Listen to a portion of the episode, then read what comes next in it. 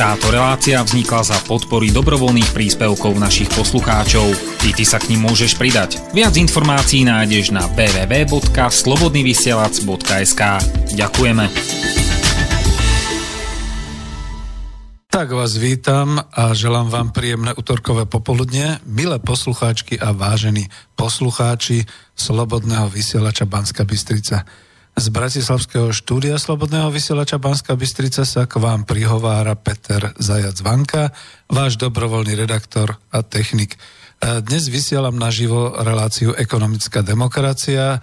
To už je poradové číslo 76 a je 10. októbra roku 2017.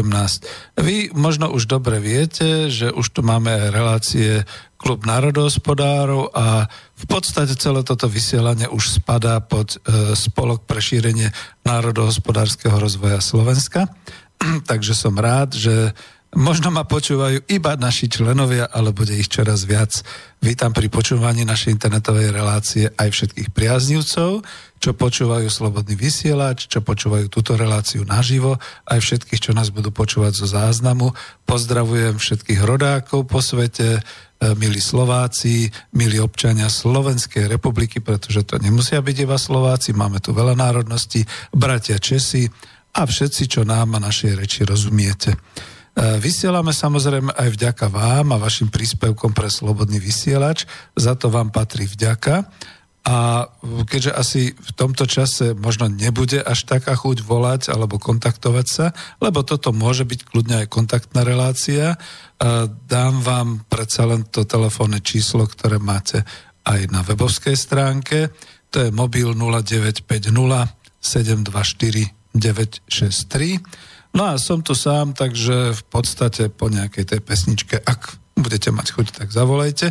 Nie hneď teraz na začiatok, chcel by som to rozbehnúť a mailujte na uh, studio zavináč slobodnyvysielac.sk alebo keď ste na webovskej stránke Slobodného vysielača, kliknite na takú tú zelenú ikonku otázky do štúdia.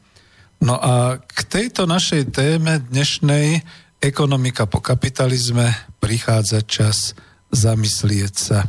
E, ja to tak poviem, že dal som vám takú, také avízo, obrázkové, ktoré je vlastne taký, povedal by som, obrázok z tej knihy, z knihy Ekonomika po kapitalizme, hospodársky a sociálny model postkapitalistickej spoločnosti, tak ako e, je vydaná. Táto kniha je vlastne prvým osvetovým a vzdelávacím počinom v edičnom pláne občianskeho združenia Spolok pre šírenie národohospodárskeho rozvoja Slovenska ale nemusíte sa báť, nebude to žiadne čítanie z knihy, ani nejaké také oboznamovanie sa s jednotlivými kapitolmi.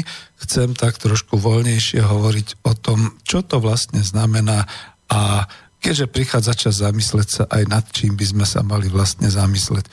Ja som si tam dal aj taký text ku avízu, taký, no je toho viac, ale skúsim niečo z toho povedať, lebo nie všetci to čítate priamo tam za víza ale je dôležité dnes sa zamýšľať, kam sa vlastne uberáme, nie ako civilizácia ľudská alebo ako spoločenstvo globálne, ale kam sa uberáme my tu na Slovensku, naše národy a národnosti, čo vlastne chceme, ako vidíme pred sebou budúcnosť.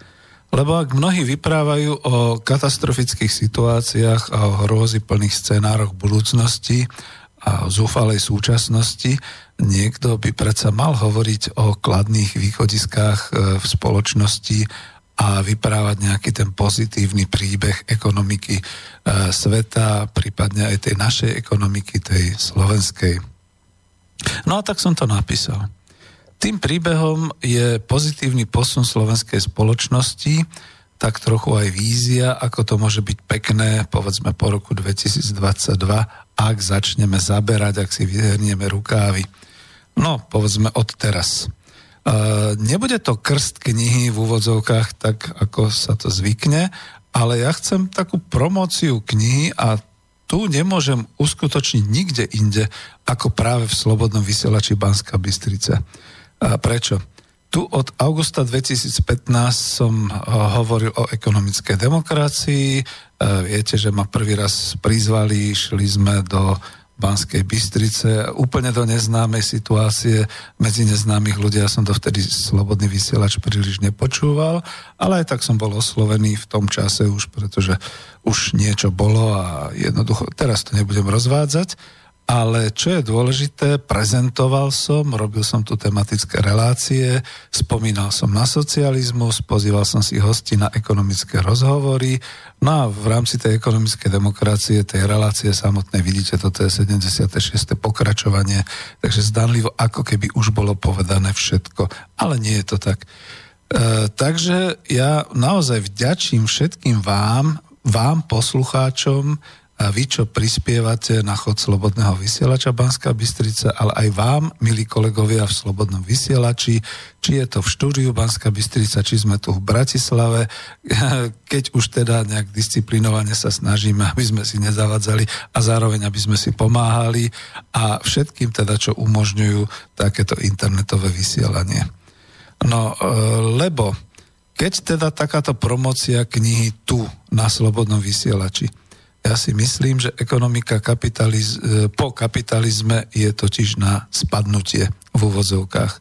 A treba si len vyhrnúť rukávy, pustiť sa do práce a to znamená naozaj pustiť sa do práce, lebo žiadny hospodársky ani spoločenský program, ani ten po kapitalizme nám nik v úvodzovkách nezasponzoruje, ani ho nik nebude schvalovať na nejakých e, verejných zhromaždeniach a politických stránach a podobne. A niektorí už začali. Veď už pred rokom sa pamätám, že tu boli nejaké komunitné záhrady, že už tu bola nejaká snaha o nejaké družstva, čiže ľudia začínajú od seba, začínajú sa spájať, začínajú spoločne pracovať a nemusí to byť iba kvôli zisku, môže to byť kvôli dobrému pocitu, kvôli sebarealizácii. Dneska sa tej témy možno ešte dotknem, lebo sebarealizácia je taká vlastne významná motivačná záležitosť u človeka. Takže my ostatní, keď budeme chcieť čakať na to, že kým sa to posunie do tretieho čítania v akomsi parlamente, alebo kým to niekto politicky odobrí, tak sa možno ani nedočkáme. No a to je to, že ekonomika po kapitalizme. E, sú tu také rôzne roviny v knižke, predsa len sa jej budem trošku viac venovať. E, roviny, to vidíte aj na tom obrázku od jednotlivca, to máte v strede ten obrázok, že blahobyt človeka, ale myslí sa tým nie blahobyt nejakého separovaného a od, odhľučteného uh, Robinsona niekde, ja neviem ako to povedať, sebeckého a nejakého takého, ale uh, blahobyt toho jednotlivca, toho človeka v spoločnosti v tej komunite, v ktorej žije, v tej obci, v tom meste, v tom štáte, v tej krajine, možno aj na tom kontinente. A to je cez podnik, komunitu, kolektív a obec, cez kraj až ku štátu, až na úroveň celosvetovú.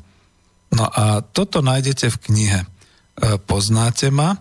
Pracovne som dal tejto ekonomike po kapitalizme názov Ekonomická demokracia ale to už dávno je ekonomická demokracia iba pomocou tých troch prvý, prvkov, ktoré tvoria vlastne tú ekonomickú demokraciu, teda naozaj nejaké tie kolektívne a spoločenské vlastníctvo, verejné investovanie bez súkromného investovania taký ten spravodlivý a vzájomne výhodný e, obchod.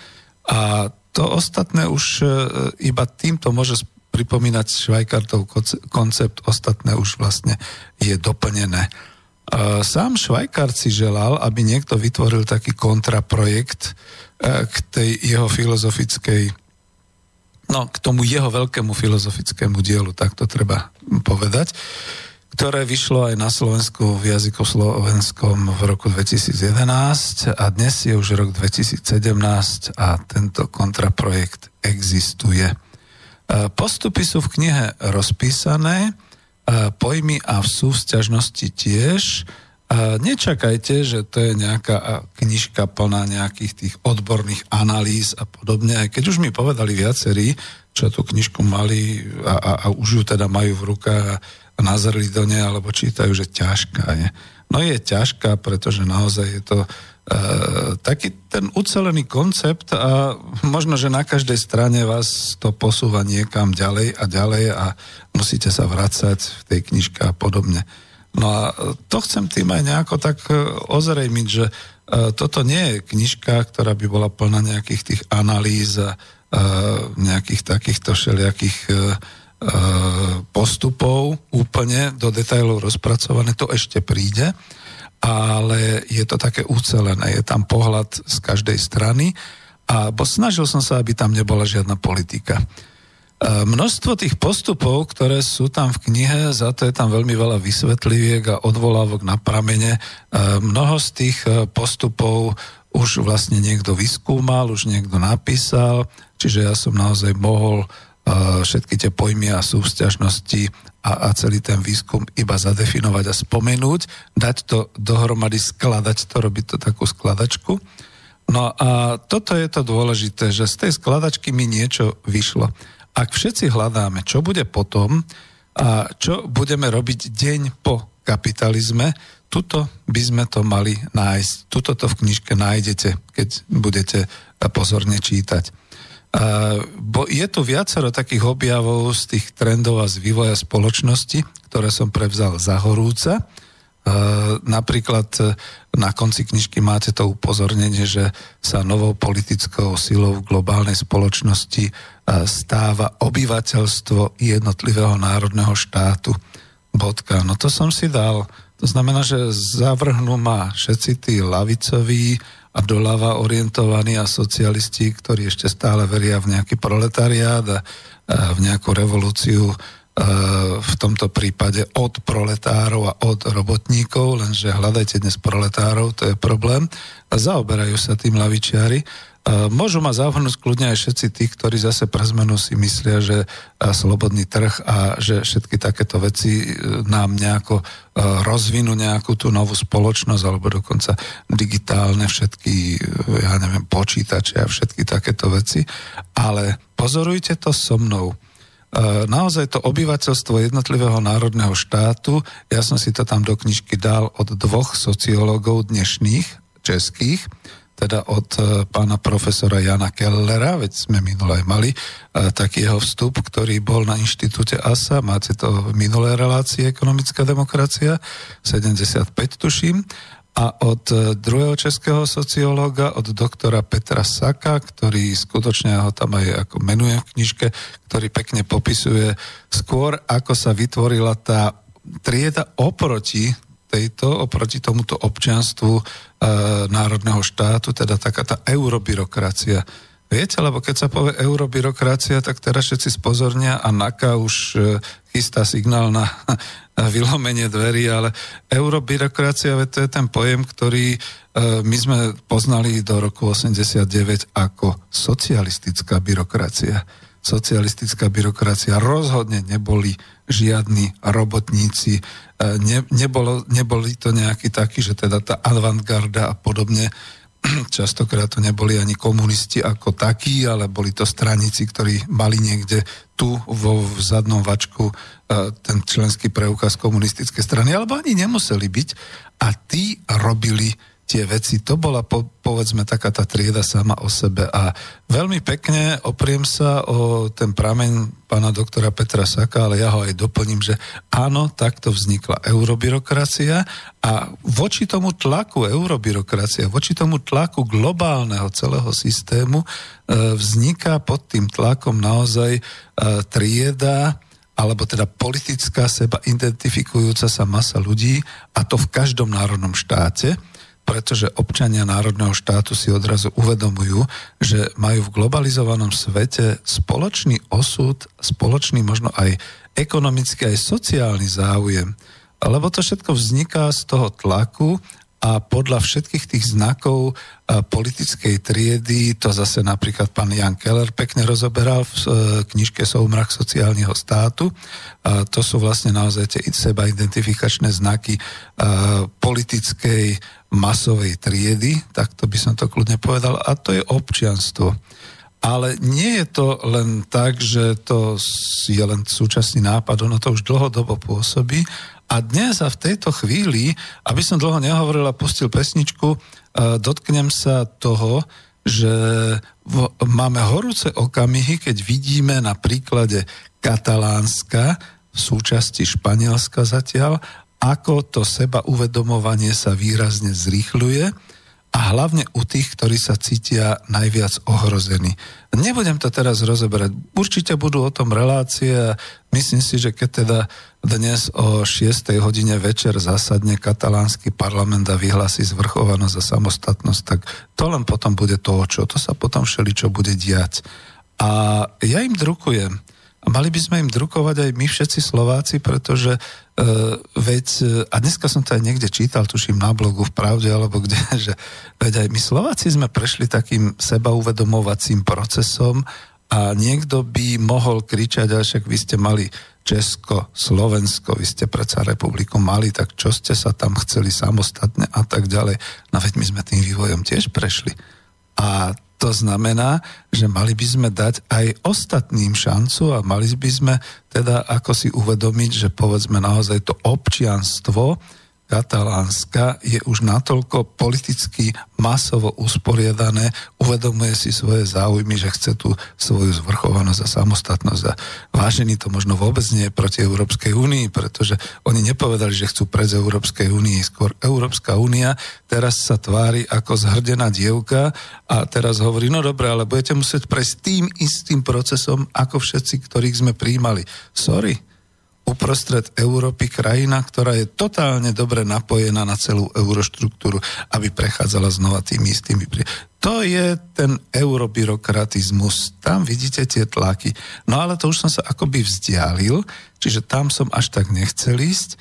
No ale chcel som teda ako k tomu povedať, že práve táto politická sila, teda občania národných štátov, aj tu na Slovensku, my sa síce delíme podľa všelijakých skupín, aj politických, aj záujmových, aj všelikto, niekto verí v priamu demokraciu, niekto chce nezávislý príjem, niekto chce to, niekto chce ono, ale všetci tvoríme spolu dohromady tú masu, ktorá sa môže jedným nejakým okamihom zmeniť na tú novú kvalitu, to znamená na to, že si uvedomíme svoju politickú sílu, teda národný štát, a do toho národného štátu padajú takisto Maďari, lebo to je teda národnosť, ale občianský preukaz majú slovenský, takisto Rusíni, takisto Česi tu žijúci a aj množstvo, povedzme, cudzincov, ktorí tu už sú, žijú tu, e, narodili sa im deti a tak ďalej, všetky tieto veci, čiže to nie je nič takého, čo by bolo nejakým spôsobom násilne, nacionalisticky, šovinisticky a nejakým spôsobom. Skôr by som povedal, že je to také vlastenecké. A toto všetko, táto sila je pravdepodobným nositeľom postkapitalistických zmien v každej krajine, ktorej sa to týka, pretože naozaj tie triedy, tie skupiny spoločenské, ako hovorí pán profesor Keller, tá strední třída je tak rozbitá, tak atomizovaná spolu s robotníctvom a s proletariátom, že to už ako naozaj ťažko dá niekto dohromady. Takže toto všetko e, som pomenoval aj v tej svojej knižke a my na Slovensku máme šancu, pretože to nie je v každej krajine, aby vznikol takýto kontraprojekt voči švajkartovej ekonomickej demokracii a my ju tu máme. Takže keď je to tak, a keď som sa tak rozrečnil, dáme si jednu pesničku, ktorá je charakteristická. Viete, v roku 73, e, keď táto skupina spievala o Union a o takomto zjednotení, e, možno to mysleli, že trade union môže byť ako aj odbory, ale ono to bolo brané ako Euro Union, ako bola to taká popová pesnička, vtedy ešte nikto nevnímal, v jakej situácii možno budeme po roku 2014, 15, 16, 17. Takže si ju dajme.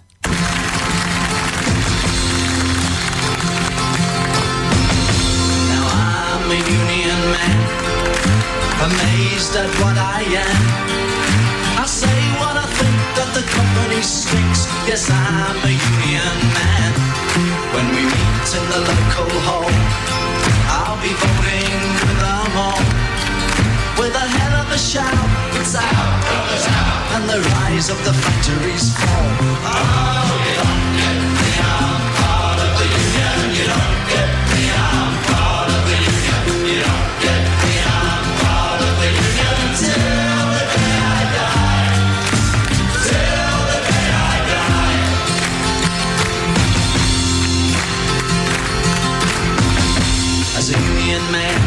wise to the lies of the company spies.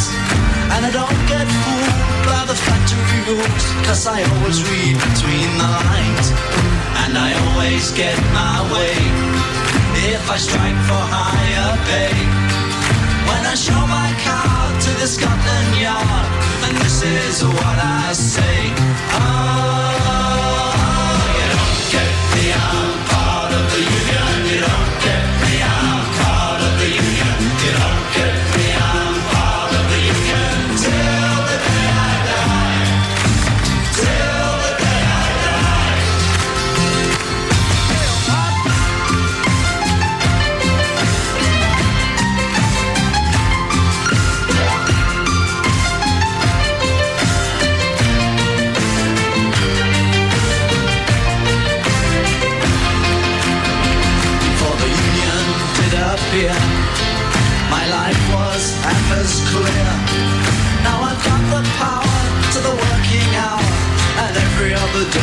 year.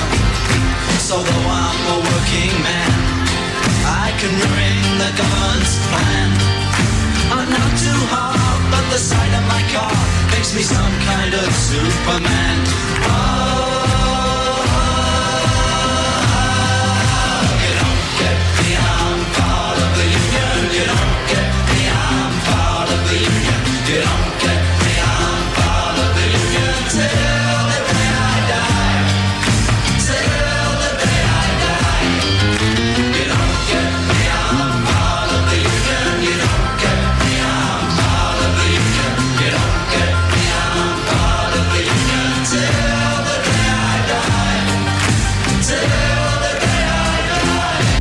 No a za to som to rýchle zastavil, pretože to ešte tam bol potlesk a neviem, či to náhodou nebolo kedysi dávno v Eurovízii, takáto pesnička a podobne. Bol by zaujímavý preklad toho textu. E, skúste si to nájsť niekde na YouTube alebo na internete a dajte si aj preklad tejto pesničky, je to paráda. O, o čo sme si spievali v roku 73. Aj my tu na Slovensku, v Československu, e, nejak nechápuc, že to nie je len pop music, ale že je to možná nejaká taká tá výchova a príprava k tomu, aby sme boli union men, no čiže čo? Dobre, uh, celkom vážne. Vrátim sa ešte trošku len jednou vetou k tej téme, pretože keď teda občania národného štátu, nezabúdajme, že uh, sme v 21. storočí a skôr je hamba, že ešte sú tu štáty, alebo sú tu národy, skutočne veľké historické národy, ktoré sú rozdrobené medzi iné národy a nemajú vlastnú štátnosť, nemajú vlastné územie, nemajú vlastný štát, nemajú vlastnú zvrchovanosť. Nie, nie, to nie sú rôzne takéto uh, tieto národnosti okolo toho svojho národného štátu ako Albánci a Kosovo, alebo teda Maďarsko a Maďari žijúci v Rumunsku, na Slovensku a na Vojvodine a podobne, ale týka sa to naozaj, to je hamba, týka sa to palestínčanov, týka sa to Kurdov, a nakoniec vyskakuje, že aj škóti a tak ďalej. A ja neviem, prečo sa stále e, obávajú e, títo eurobyrokrati a prečo sa vlastne obáva celý svet demokratický. Lebo veď dobre, keď už hovoríme o demokracii, tak to preukážme. Alebo keď je ten globálny kapitalizmus už tak silný, tak čoho sa boja? Tak akože, dobre, tak zrejme možno aj globálny kapitalizmus by potreboval mať ešte viacero rôznych tých území, aby mal tam kam skákať, lebo on už prestáva skákať, on už sa usádza. On už sa usádza a ja to tiež v knižke pekne ako píšem, že tam všade, kde sa už globálny kapitalizmus a globálni investori usadili a už nemajú príliš kam skákať, lebo už je to skôr šachovnica, začínajú hrať šachy. A okrem toho, že začínajú hrať šachy, že niekto niekoho vyradí, pohltí a zničí a, a podobným spôsobom, e, tak potom sa začína taký ten proces, ktorý sa volá fraktalizácia. E, neviem, či k tomu teraz dojdem ešte v dnešnej e, relácii, ale tá fraktalizácia je veľmi zaujímavá, pretože do nejakého roku 76 sme o nej ani poriadne nevedeli. Myslím, že to bol Benoit Mandelbrot, ktorý vytvoril e, vlastne také tie matematické vzorce fraktálu a fraktalizácii a prakticky to pomohlo pri e, výpočtovej technike, pri počítačoch, pri softwarových programoch, pretože sa to dalo použiť veľmi dobre na takéto plastické zobrazovanie e, tej virtuálnej reality, to je prvá vec. No a potom veľmi prakticky znamená fraktalizácia to, že vidíte od mikro až nano až smerom cez realitu, až hore do nejakých tých obrovských galaxií a všetkého. A všetko je to rovnako usporiadaná záležitosť. Čiže veľké e, globálne nadnárodné spoločnosti začínajú svoje jednotky hospodárske fraktalizovať, povedzme na svoj obraz, podľa svojich e, skutočností a tak ďalej. A a to je, ja si ešte pamätám na Open University, na svoje vzdelávanie manažerské, keď e, pán Crozier, myslím, že to bol z Anglicka, jeden z tých lektorov, z tých tutorov Open University hovoril, že ja vám nakreslím takú krivku, vám tu vo východnom bloku to bude e, prípadať veľmi známe, lebo to je taký ten neustály rast, no ale čo bude v tom siedmom bode? A on to ešte nevedel poriadne, nie, nie, že nevedel, on nám to nepovedal, ale hovoril, no hádajte sami, čo sa stane, keď už tá globálna super, supranárodná korporácia bude až takto usporiadaná celosvetovo, čo sa potom bude diať? On naznačil len jednu vec, krivku dolu. A liberáli si to možno pochopili po svojom, že začali hovoriť o tom konci dejín, my trošku doľava orientovaní sme hovorili, tak to bude krach kapitalizmu. No a kto mal bližšie ku pravde?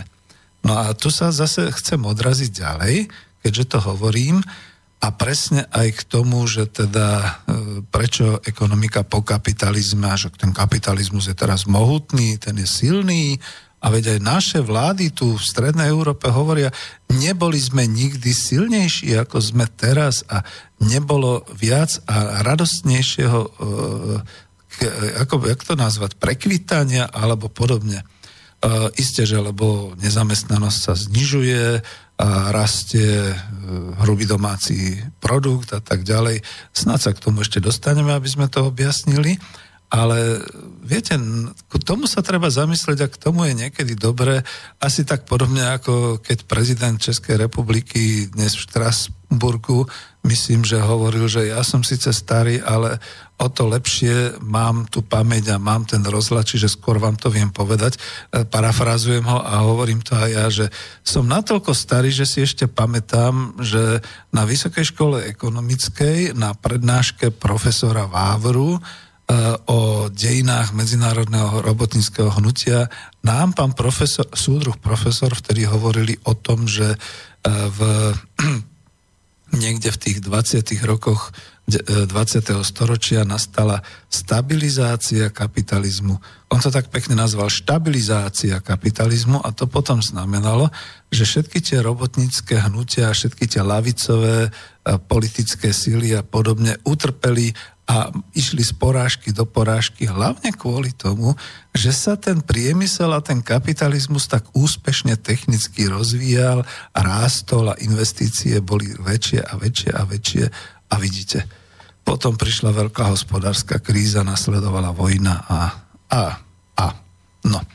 Čiže aj my teraz zažívame takú nejakú, ja to poviem slovami súdruha profesora Vávru, štabilizáciu kapitalizmu a teraz sa to zdá byť všetko nádherné. Všetko krásne, rastieme, ale vidíme budúcnosť ako kto, ako kedy. No aby som teda e, išiel dokonca aj k tým svojim prameňom, z ktorých som čerpal, už mi e, jeden pán tak nejak tak povedal, že Peter, ja som tam v tej tvojej knižke došiel k tomu, že píšeš tam hneď v úvode, že e, aj tí autori, pokrokoví mysliteľia v manažmente a filozofii, ktorí tu píše, že rozpracovali množstvo prác a podporili ich aj analýzami z kapitalistickej podnikovej ekonomickej praxe a doslova vytvorili aj pre teba zásobník ťaž čiastkových a komplexných nástrojov, ako tvorí tú ekonomiku po kapitalizmu aj tí autory, ty píšeš, jednoznačne písali, že kapitalizmus končí. A my sme to nenašli v tom prameni. Eh, nenašli a hľadajte. Hľadajte, pretože eh, vydavateľ Rowan Gibson eh, mal taký zborník, ktorý vyšiel aj v Management Press v Prahe, ešte niekedy v 90. rokov, vydal taký zborník predstaviteľov teórií podnikania a manažmentu, volalo sa to Nový obraz budúcnosti, Rethinking the Future a tam píše hneď v tom úvode, že kam sme to došli. Ja to budem citovať a rád to vždy citujem. Kedy si v 60. a začiatkom 70. rokov si boli ľudia vo všeobecnosti istý tým, kam mierime a ako sa tam dostaneme. On to samozrejme myslí na západnú spoločnosť. Úspešné korporácie, silné povojnové ekonomiky a dávno zavedené inštitúcie sa rúčili smerom k budúcnosti ako veľké luxusné limuzíny na širokej a prázdnej diálnici. Mali dojem, že pred sebou vidia dlhú priamu cestu, tiahnucu sa k obzoru. Cestu, po ktorej môžu cestovať prakticky rovnako ako po tej, ktorú zanechali za sebou. Zdalo sa, že budúcnosť bude patriť im. Nič nemohlo byť vzdialenejšie od pravdy. Bodka. Toto je citát, ktorý v knihe nenájdete. To je v tom e, zborníku Rowan Gibsona. A ešte budem pokračovať. To zase myslím, že je od Charlesa Handyho v tom istom zborníku. A ako je to s kapitalizmom samotným? S tou báječnou cestou k pokroku a prosperite. Ako sme sa aspoň vtedy domnievali. Mnohé hlasy sa dnes pýtajú, kam nás vlastne kapitalizmus vedie. Alebo prečo sa tam tak dychtivo rútime a aký má tento závod dôsledky na naše životy, na naše miestne spoločenstva, na naše životné prostredie. Keď sa dnes totiž pozeráme do budúcnosti, ani trochu si nie sme istí, kam sa vlastne rútime, kam máme namierené a ako sa tam dostaneme. Nevidíme už dlhú a priamu diálnicu.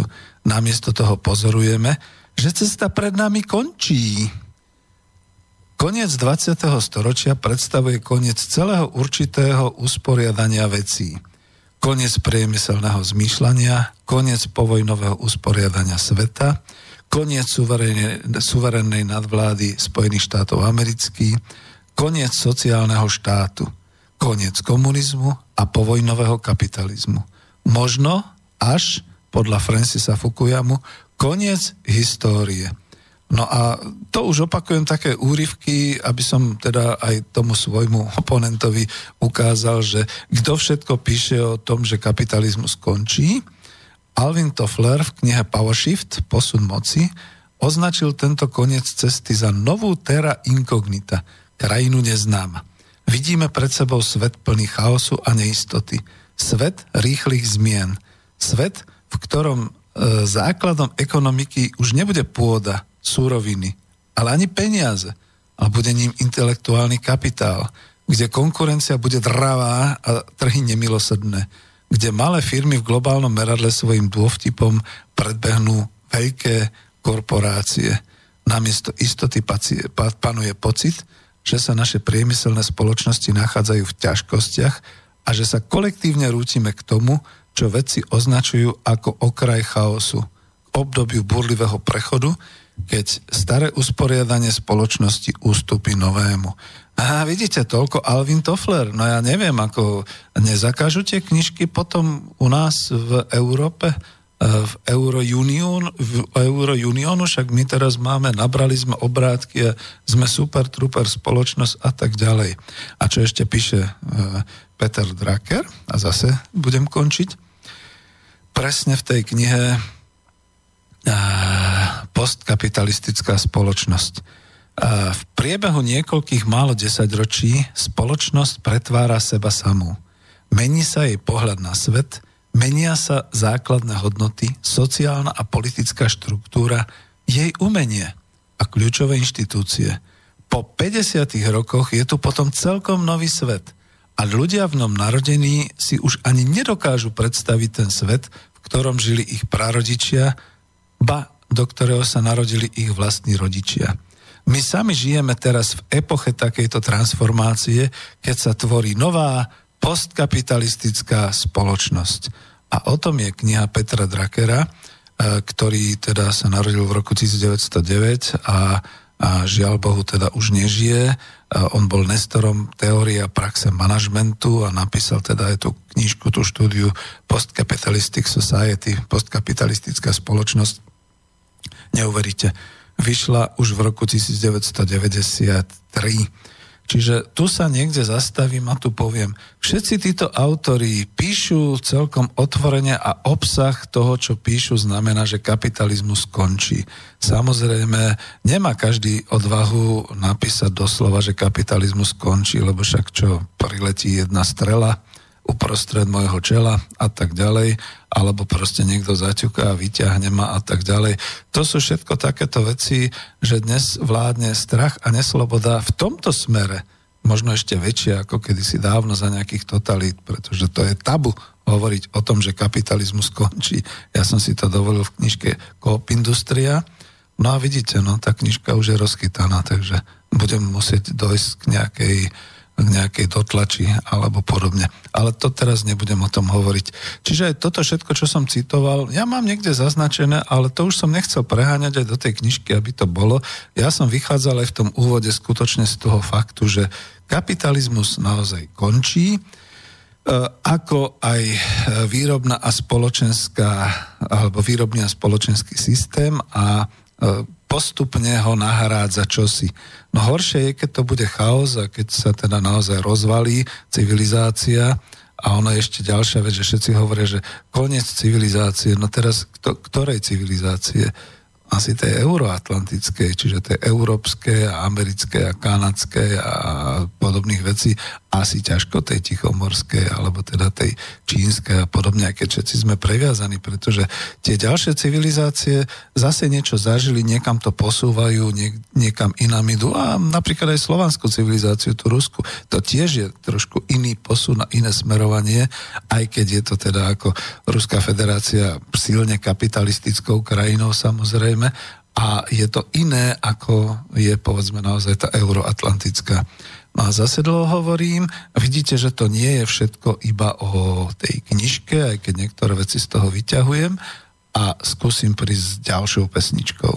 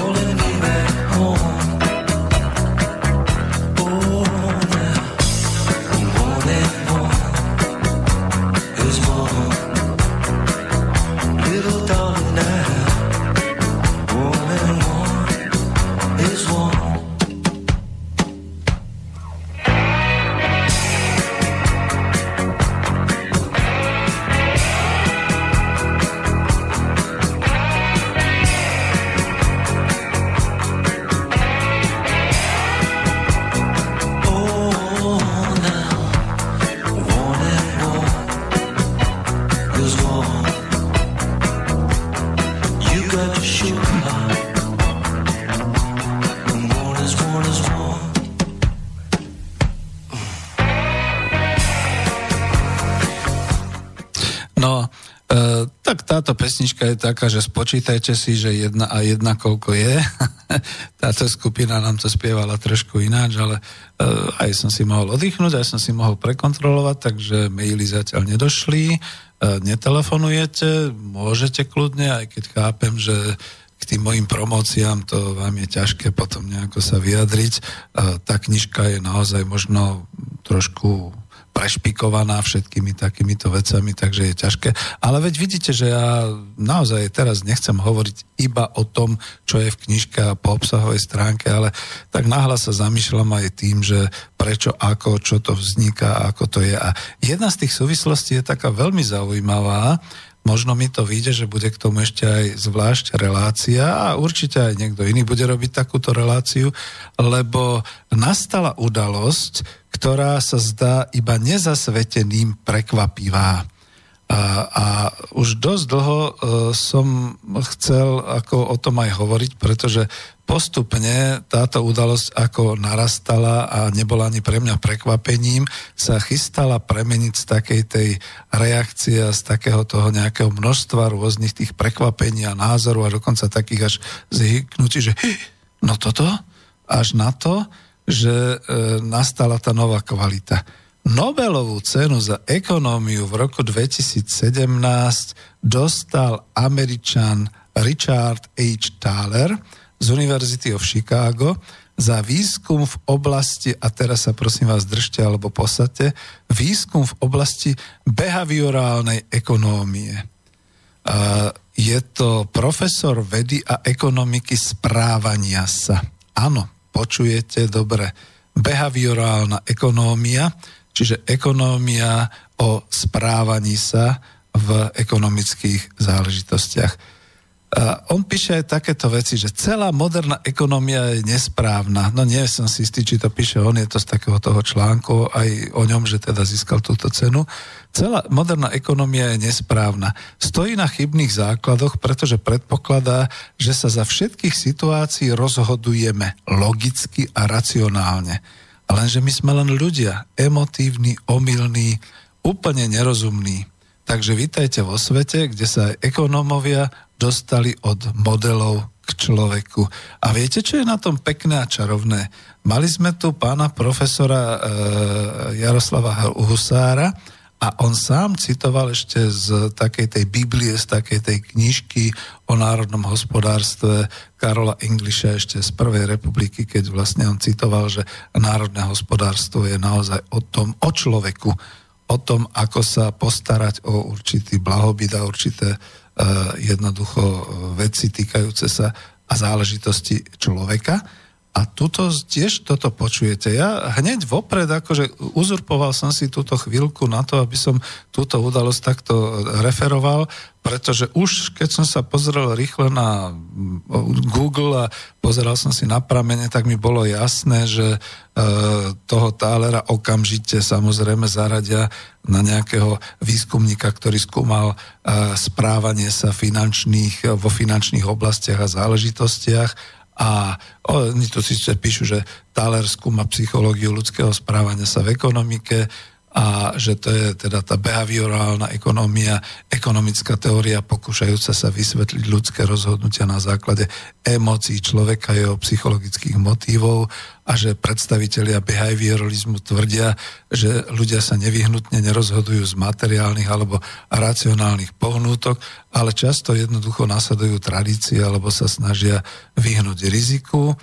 a že teda Thaler bol vlastne teoretik v správaní sa vo finančnom svete a písal nejaké knižky ako kvázi racionálna ekonomika, dokonca v preklade, neviem, či som si to dobre preložil, prekliatie víťaza, paradoxy a anomálie ekonomického života.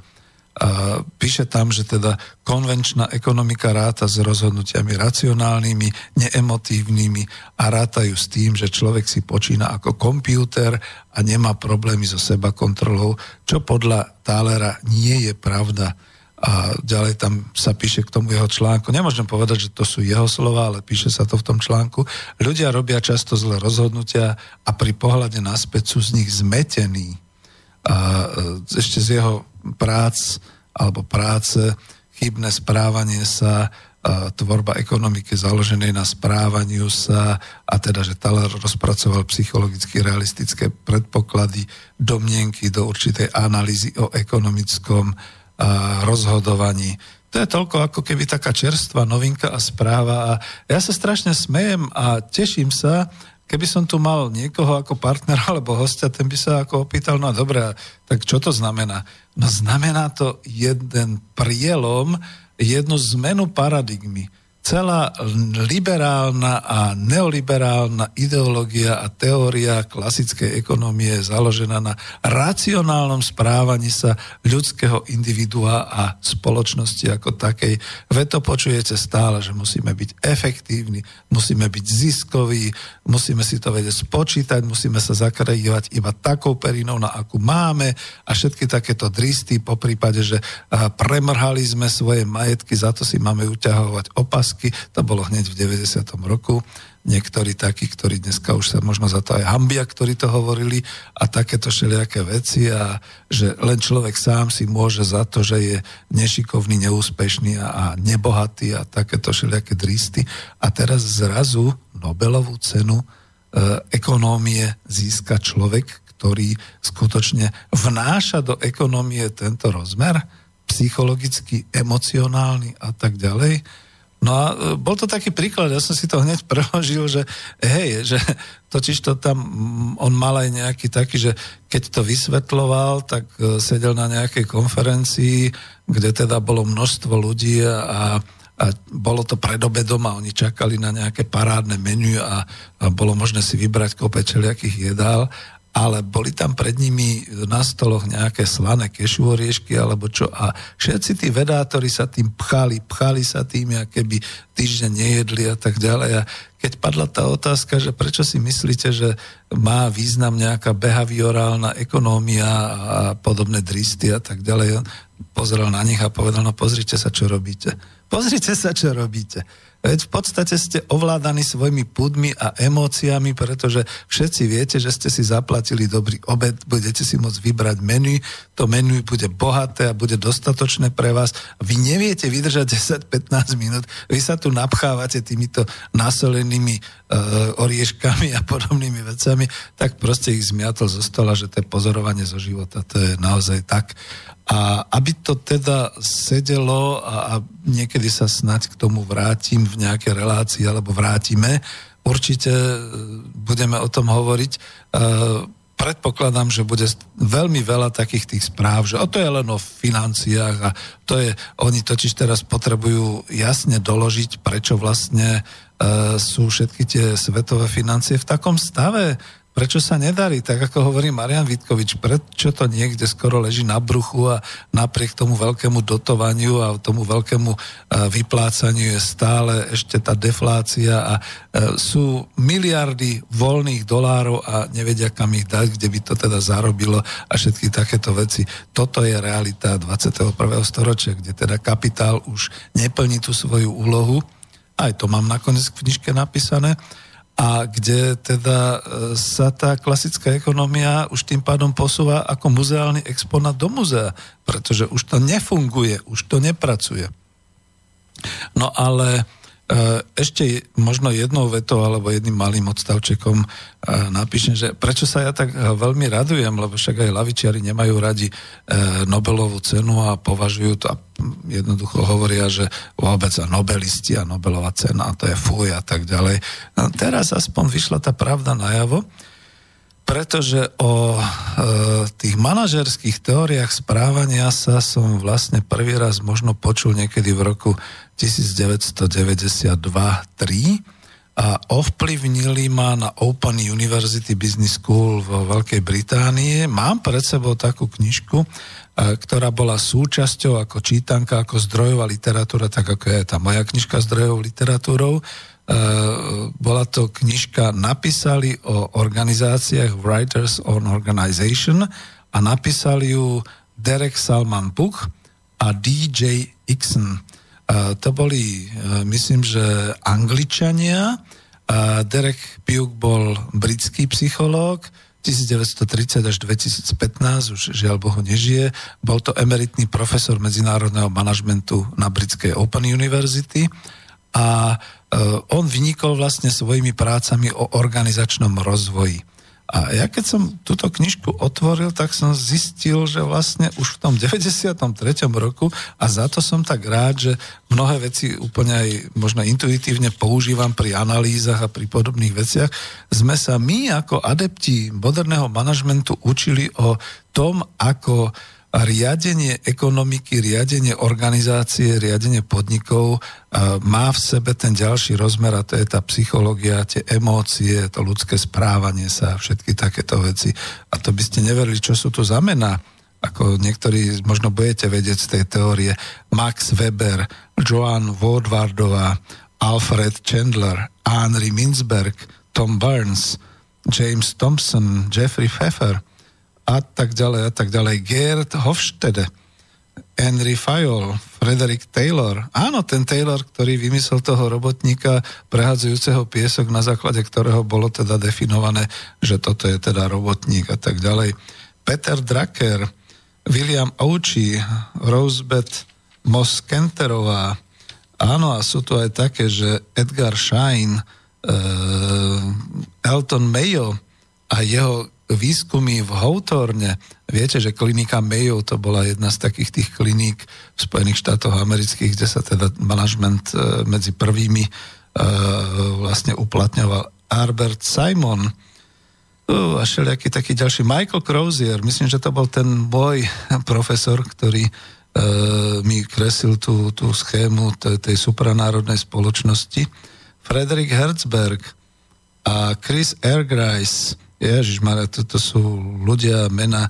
A ešte je tu niečo, čo si všetci e, e, školitelia a všetci lektori spomenú z tých rôznych kurzov. E, Blake, Robert Blake a Jane Boutonová. Všetci poznáme Blake Moutonovej mriežku, e, kde sa teda definuje, že podľa toho, jak je organizácia viac orientovaná na úlohy alebo na ľudí, a že teda tým najvyšším vyvrcholením, keď teda organizácia rovnako dupe na úlohy a rovnako na e, to, aby boli ľudia spokojní, je vlastne tá tímová spolupráca, team building a podobne, ak sa to dneska nazýva. Ako mnohí mladí, noví po roku 1990 narodení ani nemôžu vedieť, z čoho to vzniklo a ako sa to všetko rozvíjalo. Čiže to bolo o tom organizačnom správaní sa a všetkých takýchto veciach.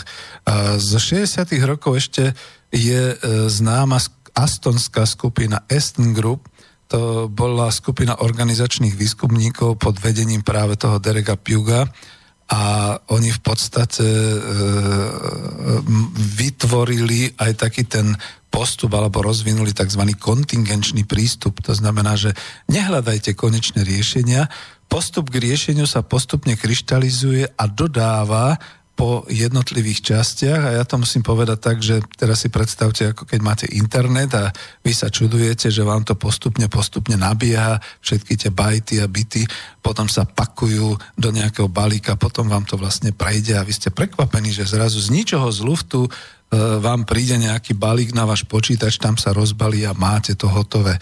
Čiže to je ten kontingenčný postupne prístup, ktorý sa dá používať. Čiže nie sú konečné riešenia, sú postupy a je taký ten nejaký proces, pri ktorých to vzniká. Ale aby som nebol nezrozumiteľný, e, môžem tým potvrdiť len to jedno – E, pretože ten pán Derek Puk bol profesorom na tej mojej manažerskej škole, kde som sa učil.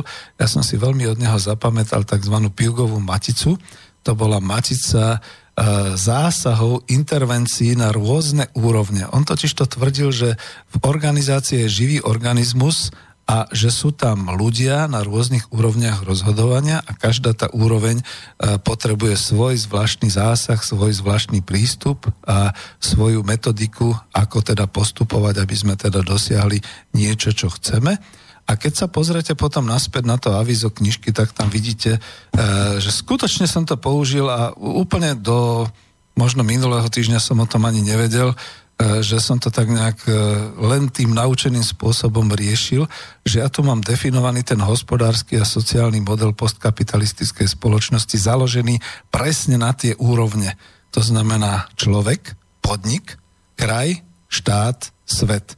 Máte to tam znárodne, znázornené v tých jednotlivých úrovniach, no už asi budem musieť pustiť pesničku. A prečo som taký ro, e, nadšený a prečo to hovorím?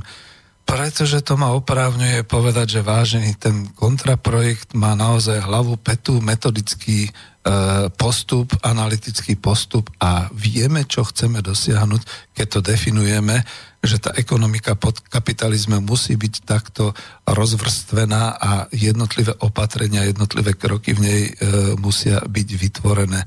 A že je to naozaj o tom správaní sa a o tom, e, že naozaj tie emócie a tie ľudské city a pohnutky vlastne vytvárajú aj tú samotnú ekonómiu, aj ten blahobyt a všetky takéto veci a o tom si budeme môcť povedať asi neskôr. Ja už naozaj potrebujem tú pesničku.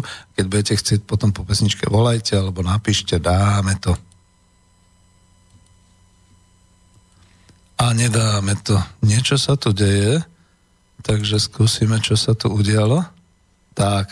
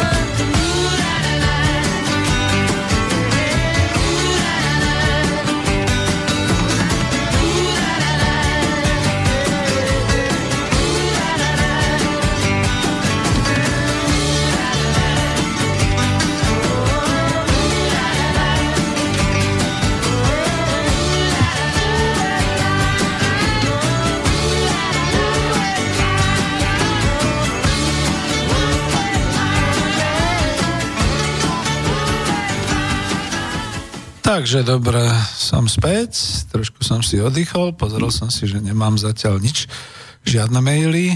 je taká nekontaktná doba, pretože vysielam v podstate v čase, keď ľudia chodia z práce alebo ešte nakupujú a sú mimo, ale tak budete to počúvať, budete to počúvať postupne potom z, zo záznamu.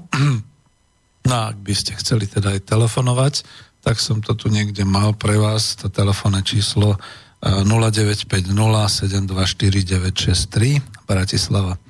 No, takže sa môžem vrátiť už... Čo je? Niečo mi tu šumí. Môžem sa vrátiť už ku samotnej knižke, pretože doteraz takmer hodinu mi trvalo, kým som teda hovoril o tom, čo, aká situácia, prečo sa potrebujeme zamyslieť a všetky takéto veci. Znova takú otázku dnes ma inšpiroval môj známy uh, Fero, ktorý mi položil trošku takú zákernú otázku, že prečo po kapitalizme? Prečo tá ekonomika po kapitalizme? Lebo vieš, akože, uh, ale čo, čo máme robiť teraz? Alebo ako to má teraz vyzerať? Tak vlastne ma to zarazilo, že áno, je to pravda, pretože mnoho ľudí e, skôr e, siahne po tej knihe a možno za to, že tak a teraz sa dozvieme, čo máme robiť, aby sme ten kapitalizmus nejako zrušili. To, to, to nie je dobrý cieľ, takto by som tú knihu nedefinoval, tak ako som Coop Industriu mohol definovať, že to bola naozaj taká kniha ako manuál, ako premeniť teda taký ten nejaký súkromný podnik, aj keď krachujúci, na uh, taký ten kolektívny na kolektívne vlastníctvo, na to družstvo, tú zamestnaneckú samozprávu. V tomto prípade to neplatí. Skôr je to taká zdrojová kniha, taký ten naozaj kontraprojekt, ktorý nehovorí o tom, ako zrúciť kapitalizmus alebo tak. On hovorí o tom, ako sa dopracovať a vidíte, teraz to môžem použiť takouto kontingenčnou metódou, postupnou, ako sa dopracovať k tomu, aby sme zmenili ten ekonomický systém celkovo vlastne, aby prebehli tie jednotlivé zmeny tak, aby to už začalo pôsobiť na blahobyt ľudí, aby skutočne nastalo to, čo máte aj v tej knižke pekne na začiatku, na tej prvej strane definované, aby nastal ten blahobyt človeka, ktorý vlastne bude v dôsledku spravodlivého rozdeľovania príjmov z hospodárskeho výsledku aby bol v dôsledku spravodlivého umiestňovania investícií podľa jednotlivých spoločenských potrieb na úrovni svet, štát, kraj až obec a podnik. Čiže takto je to definované. A tie tri črty, ktoré majú pracovať, a tu mi zase pomohol iný kolega, ktorý hovoril, no ja som tým tvojim kružnicám neporozumel, kým si to nedefinoval v pohybe, kým si mi nepovedal, že vlastne v tom PowerPointe sa tie kružnice hýbu a smerujú do seba, čiže sa sústreďujú do jednej kružnice a do toho jedného bodu, čo je teda ten blahobyt človeka a že tie tri črty vlastne vzájomne pôsobia a spôsobujú toto to vlastníctvo celospoločenské a kolektívne, čiže povedzme tá samozpráva zamestnancov, plus teda to spravodlivé vzájomne výhodné obchodovanie, ten férový trh, že bude spôsobovať to spravodlivé prerozdeľovanie príjmov z hospodárskeho výsledku a potom zase, že to vzájomne výhodné obchodovanie, ten férový trh a tie verejné investície do ekonomiky a kontrola investícií bez možnosti súkromne zainvestovať budú vytvárať a budú vlastne ako tie kružnice dávať dohromady, aby z toho vznikol ten fokus, to sústredenie sa na jeden cieľ, na ten blahobyt človeka.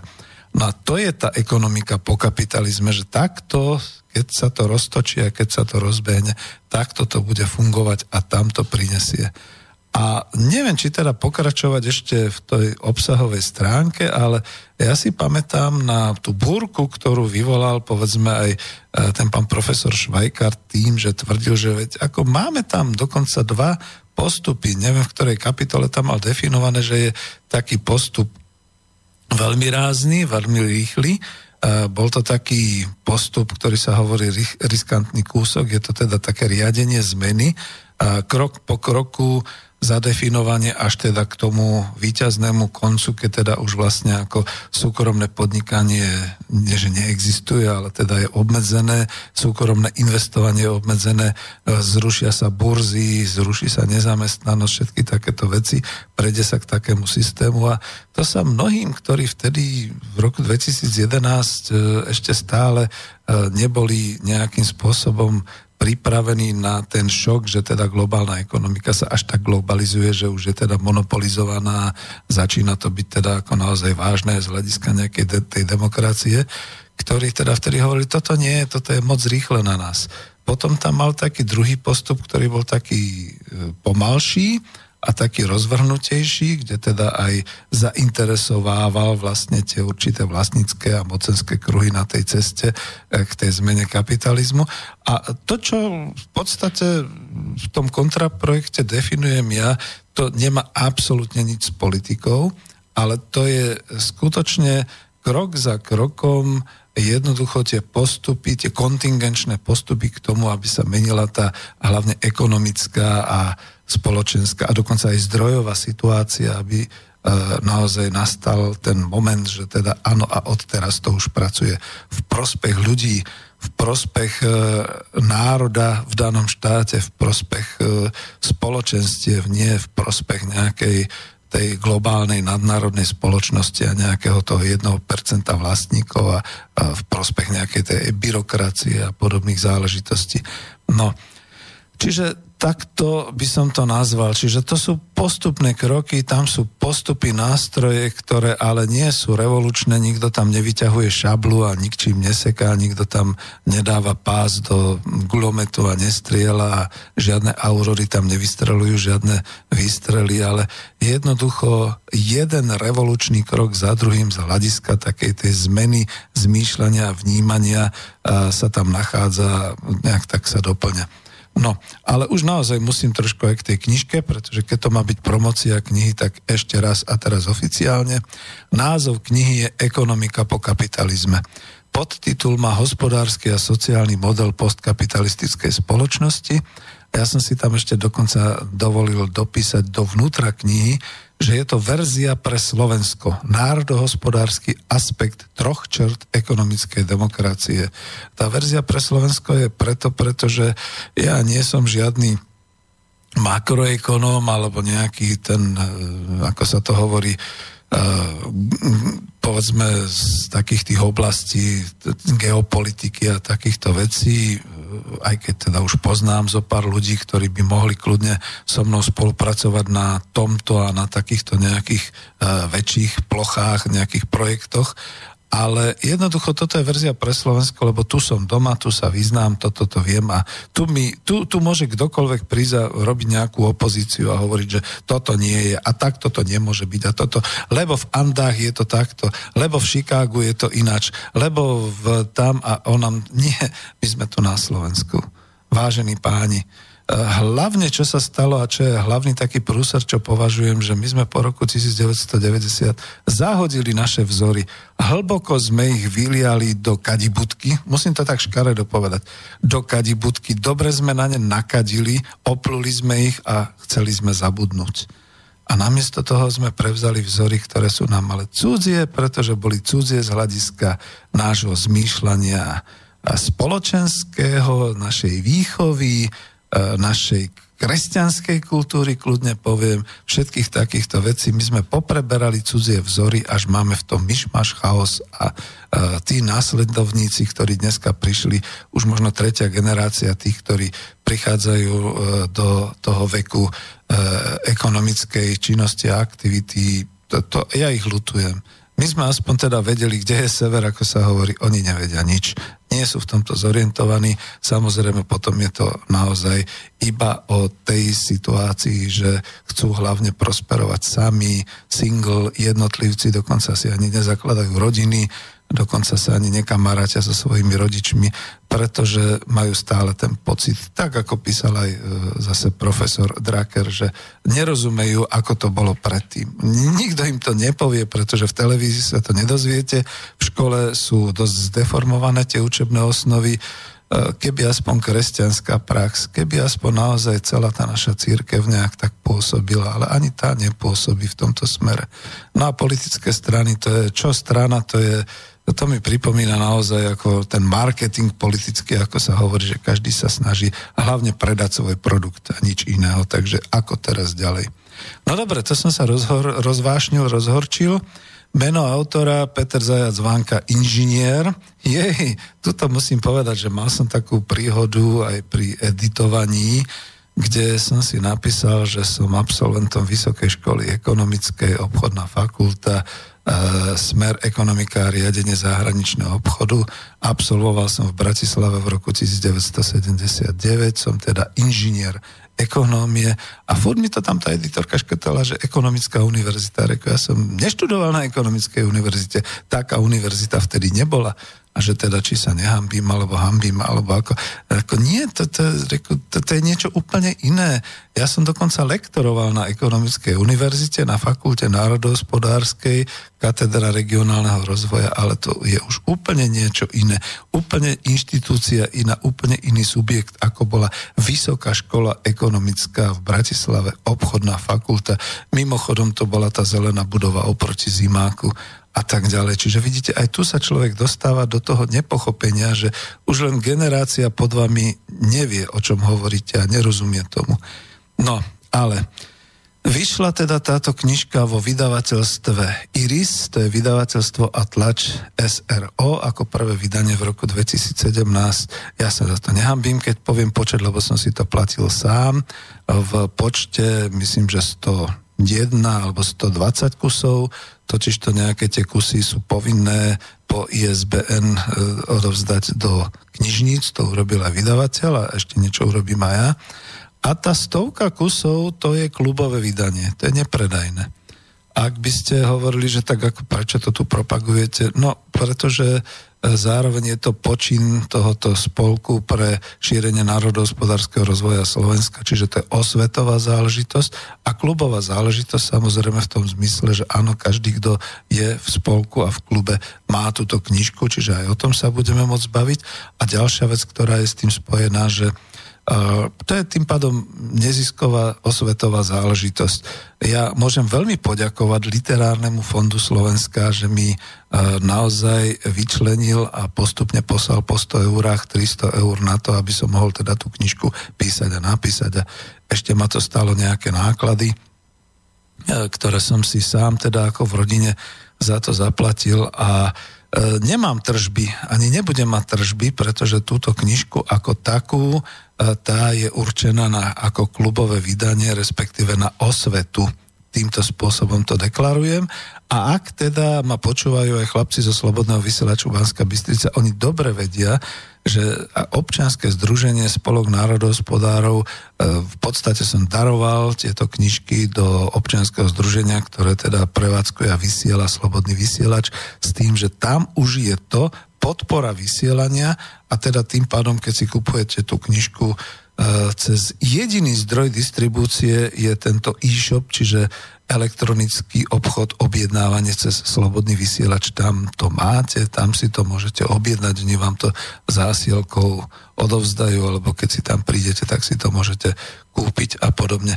Oznamujem to celkom verejne a hlavne aj kvôli tomu, že E, nie z nejakej skromnosti, ale mne je úplne jasné, že e, keby som napísal nejakú knižku, ktorá by sa volala Sex vo fabrike a opisoval by som tam šťav na to nejakú tú pornografiu, tak možno by nestačilo ani 100 tisíc exemplárov a bol by zo mňa nejaký spisovateľ Castle na zabitie, či ako sa volá podľa toho televízneho amerického seriálu, ale ja som robil serióznu vedeckú prácu a seriózny E, výskum a seriózne som to popísal, takže myslím si, že aj tých 100 kusov bude ešte hodne dlho trvať, kým sa to nejak takto rozchytá, rozdistribuje a nie je potom problém, povedzme, cez to občianske združenie e, doplniť do tlač a dať to ďalej. Čiže toto, toto sú také veci, a, ktoré chcem takto definovať, aby to bolo jasné. No súčasťou a nadväznosťou E, táto kniha v podstate nie je žiadny druhý diel tej koop industrie fungujúceho podniku na báze zamestnaneckej samozprávy, ale je to vlastne taká zdrojová knižka práve ku tejto knihe. Ja sa v mnohom odvolávam na Coop Industriu, kde sú teda niektoré veci viac a podrobnejšie popísané, niektoré diagramy sú tam spoločné a hlavne preto to robím, pretože tá Coop Industria bol naozaj taký manuál, ako krachujúci súkromný podnik previesť bez krvi, bez nejakých zmetkov v podstate bez prerušenia výroby a prerušenia prevádzky na kolektívne vlastníctvo, na tú zamestnaneckú samozprávu a táto kniha Ekonomika po kapitalizme to potom ďalej prehlbuje a vysvetľuje a v tejto knižke potom okrem družstva a zamestnaneckej samozprávy e, je ešte množstvo ďalších subjektov ako inštitúcií hospodárskej sféry. To znamená, je tam národný podnik definovaný, štátny podnik, je tam občianský podnik a tak ďalej. No, musím pustiť ďalšiu pesničku, pretože mi vyschlo v krku, takže nech sa páči.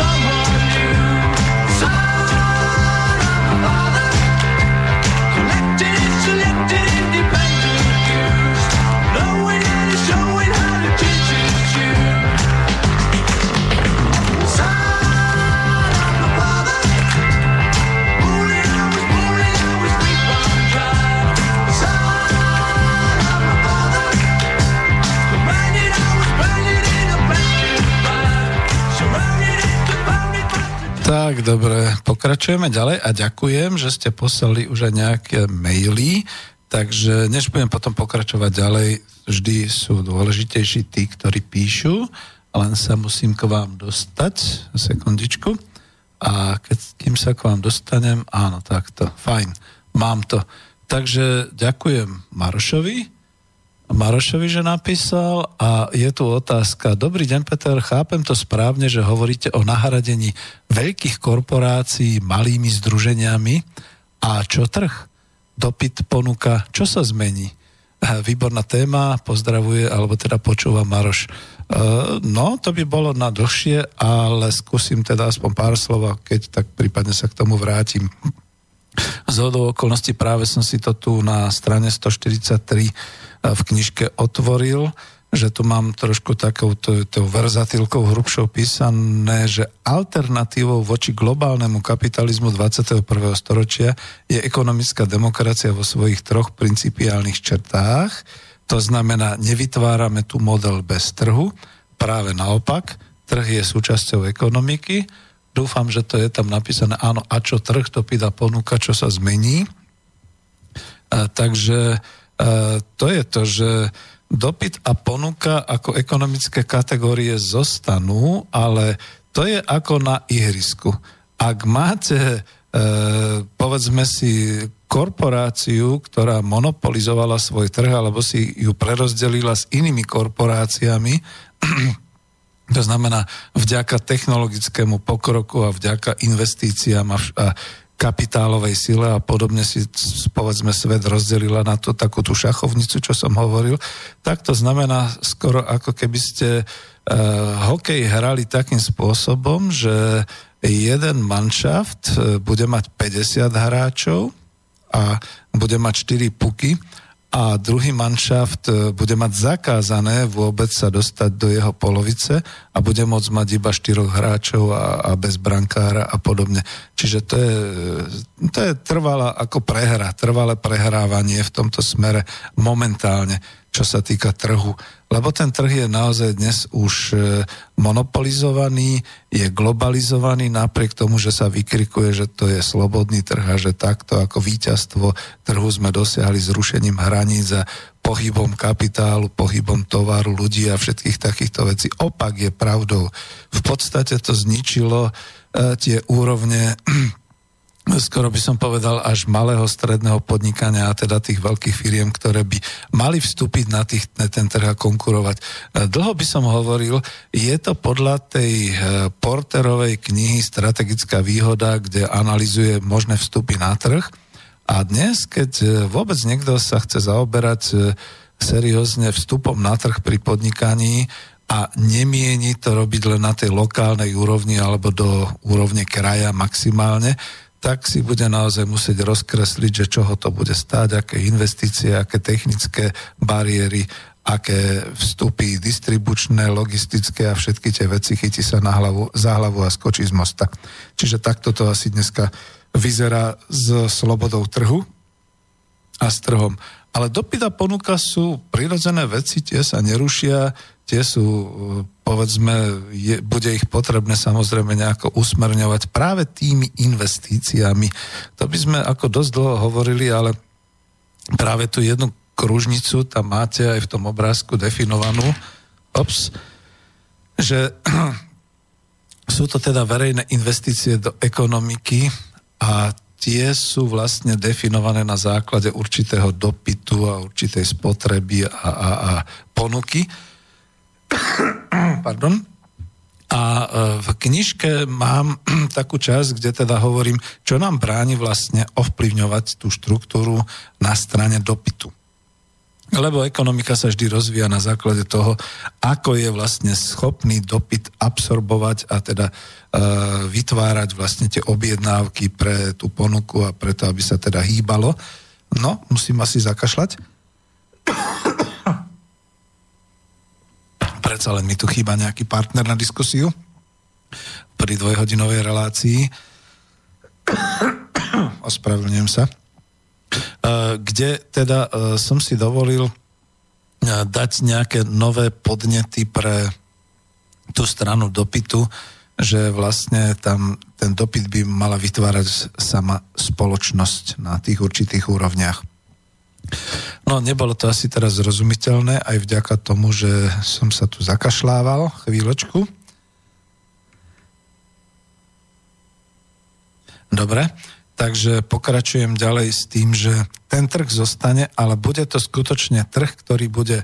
Uh, oni ho označovali ako férový a vysvetlovali, že to je ako tá férové pestovanie E, potravín a všetkého, teda aby ľudia si zarobili a aby to teda nebolo likvidačné. E, ja definujem trošku a je to naozaj z minulosti prevzaté, že vzájomne výhodný obchod a vzájomne výhodný trh znamenal predovšetkým, že ako expandujúci obchodník alebo vôbec ako obchodník, ktorý uh, idem exportovať do tvojej krajiny, tak nezničím tvoj priemysel, ani nezničím uh, konkurenčne tvoje firmy, ale budeme vzájomne výhodne prosperovať obaja. Čiže vzájomná výhodnosť znamená potom skutočne kooperáciu, spoluprácu pri možno distribúcii, pri výrobe, pri vývoji a všetky takéto veci a to je to, čo dneska zaniká.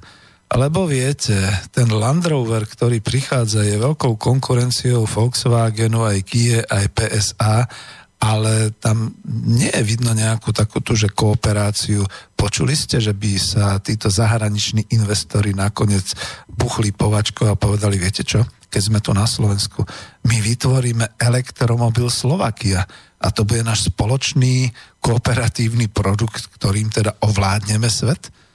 Počuli ste niečo také? to by totiž to už bol možno ten vzájomne výhodný trh a obchod, že by sa takto niečo dialo, ale to by sa možno zase vzburili automobilky v Ázii a v Spojených štátoch a podobne. Čiže dneska v svete kapitalizmu je to veľmi, veľmi ťažké vôbec takto rozmýšľať. Píšete ďalej, že čo sa zmení? No zmení sa naozaj ten prístup k tomu trhu, že ten trh e, tým, že bude vzájomne výhodné obchodovanie, nebude likvidovať v jednotlivých krajinách tých lokálnych výrobcov a e, povedzme nebude konkurovať spôsobom, ktorý znamená ich totálny zánik, krach a zničenie a zlikvidovanie, pretože to nebude potrebné. Zatiaľ takto to tu zastavím, to ďalej v tejto chvíli nemusíme rozvádzať. A že to funguje, uh, dal som tam taký príklad, ale nemám ho ani v knihe, že v podstate napríklad e, štát Izrael, tam sa rozvinulo v rámci tých kibucov nejaké to pestovanie a nejaké to polnohospodárstvo a výroba potravín, ktorá e, zásobuje a je distribuovaná na tú miestnu lokálnu úroveň. No a síce to zistili e, nadnárodné e, siete obchodné, ale nič s tým nemajú možnosť urobiť, lebo čo s tým urobia? Ako, no, ako zakážu to, alebo dajú Knesetu, čiže tomu izraelskému parlamentu príkaz, viete čo, a e, naučte ich e, podľa zásad HACCP a podobných zásad, že môžu vyrábať iba, ja neviem, gulaté uhorky a iba e, okrúhle ja neviem, papriky a podobné veci a ináč to nesmú dať do distribúcie, vidíte, ale to sa stalo v Európe. Takže takýmto spôsobom. Čiže všade tam, kde sa naozaj tak korektne rozvíjajú tie vzájomne výhodné obchodné vzťahy, tam je to v poriadku. No u nás to už dlho nie je v poriadku.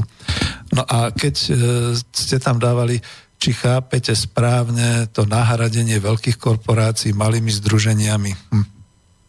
Nie, fraktalizácia bude znamenať trošku ešte niečo iné, lebo to, to nie je krok späť. Tak ako tam máte definované tie jednotlivé e, úrovne, to znamená na úrovni kraja, možno na úrovni lokálnej komunity, ten podnik môže fungovať naozaj ako malý, pretože on má malý dosah, on vyrába a celá jeho ekonomika je založená iba povedzme na dosah do 15 tisíc, do 20 tisíc obyvateľov. Nikto, teraz som niečo podobné zažil hore v Tvrdošíne, kde občianske združenie pestuje e, E, tekvice a cukety a tak ďalej. Ja si myslím, že oni sa nechystajú expandovať až do Bratislavy alebo expandovať po celej Európskej únii. Oni len do okruhu čo ja viem, 50 alebo do okruhu Oravy vyrábajú, pestujú a, a dovážajú, distribujú cekvicu a, a, a cukety, ináč vyrábajú z toho hm, fantastické veci. Kľudne tak poviem, jedol som cuketovú zachrdortu u nich, to bolo naozaj veľmi pekne. Ďakujem, že som ju mohol ochutnať, ale neznamená to, že budú konkurovať e, firme Zachar v Viedni, alebo teda tým e, reťazcom, ktoré vyrábajú zachrtorty na bežiacom páse a zásobujú tým celú Európsku úniu. To je jedna vec. Potom budú firmy, ktoré budú, budú na úrovni povedzme štátnej alebo kraja až štátu. Tie budú zásobovať uh, svoju krajinu, svoj región a tak ďalej. A potom samozrejme bude nejaká taká vysoká medzinárodná spolupráca uh, v, s tými firmami a v tých takých nejakých kooperáciách, ktoré budú znamenať, že sa bude vytvárať sa bude vytvárať e, nejaká nová produktivita, nové produkty a inovácie, tak, aby teda ten svet technologicky ďalej mohol napredovať a mohol prosperovať e, celkovo. Ale nebude to znamenať už e, zabitie, pohltenie a zlikvidovanie tej lokálnej, miestnej alebo dokonca republikovej konkurencie, lebo to je to chybné, to je to, čo sa zvrhlo. No a k tej fraktalizácii tak poviem, že je tak vysoký stupeň už E, rozhodenia a nasytenia tých globálnych korporácií, píšem to v knihe, že to znamená, že tie podniky už teraz sa fraktalizujú, čiže všetky tie jednotky hospodárske po všetkých krajinách sveta vyzerajú rovnako. Nemám tu často vysvetľovať, ale zoberte si práve ten príklad tej korporácie, dneska je to korporácia McDonald. A ako viete, dobre, idete do, e, do amerického McDonaldu, môže sa to tam líšiť hlavne nejakým tým e, nárečím alebo niečím podobným alebo nejakými tými miestnymi. Idete do slovenského McDonaldu, máte tam podobné výrobky, podobný spôsob prípravy, zhotovenia, logistiky, stravovania a tak ďalej. Idete do ruského McDonaldu, takisto to tam máte. Idete do bulharského McDonaldu alebo do McDonaldu v Addis Abebe, všade je to rovnaké. Čiže táto fraktalizácia znamená, že to už sú tak e, rovnaké výrobné, technologické, marketingové, obchodné a ja neviem, aké postupy, že to už nerozoznáte. To už len vidíte, že všade je ten McDonald. Čiže tuto to uzavrem, to je ten spôsob, ktorý e, pravdepodobne, keď to praskne a keď teda e, bude nejakým spôsobom tá globálna korporácia sa rozpadať alebo nejak bude likvidovaná, tak tie podniky zostanú dokonca zostanú aj na rovnakej technologickej, výrobnej a podobnej úrovni, len si to pravdepodobne v tých jednotlivých krajinách e, prevezmú nejaké tie zamestnanecké samozprávy do starosti a budú ďalej vyrábať. Možno si nehajú aj rovnaký názov, možno si to len premenia, že to nebude McDonald, ale bude to McDuck, alebo ja neviem, ako to názvu, a budú pôsobiť ďalej, ale už si nebudú celosvetovo takto liesť po krku. E, možno je to len naivné odo mňa. Druhá otázka, alebo dosť zoširoka som asi odpovedal. E, druhá otázka bola od Michala. E, zaujala ma myšlienka družstevného podniku. Sú na Slovensku už nejaké projekty fungujúce na základe vašej vízie moderného výrobného družstva? Nie sú. Kľudne odpoviem tak, že nie sú. K tomu vlastne vznikalo to občianske združenie Centrum pre rozvoj ekonomickej demokracie s chlapcami, ktorí veľmi úžasne ako výskumníci podchytili, kde všade vo svete takéto družstevné podniky existujú. Dokonca aj v kurdskej Rožave, to je tá časť severného, je, severnej Sýrie, kde existuje táto kurdská enkláva Rožava, všade majú takéto družstva. Sú to moderné družstevné podniky, lebo skutočne majú aj technológie, vyrábajú, učia sa tam e, robiť, distribuovať a všetky takéto veci. Je to po celom svete mimo Slovenska.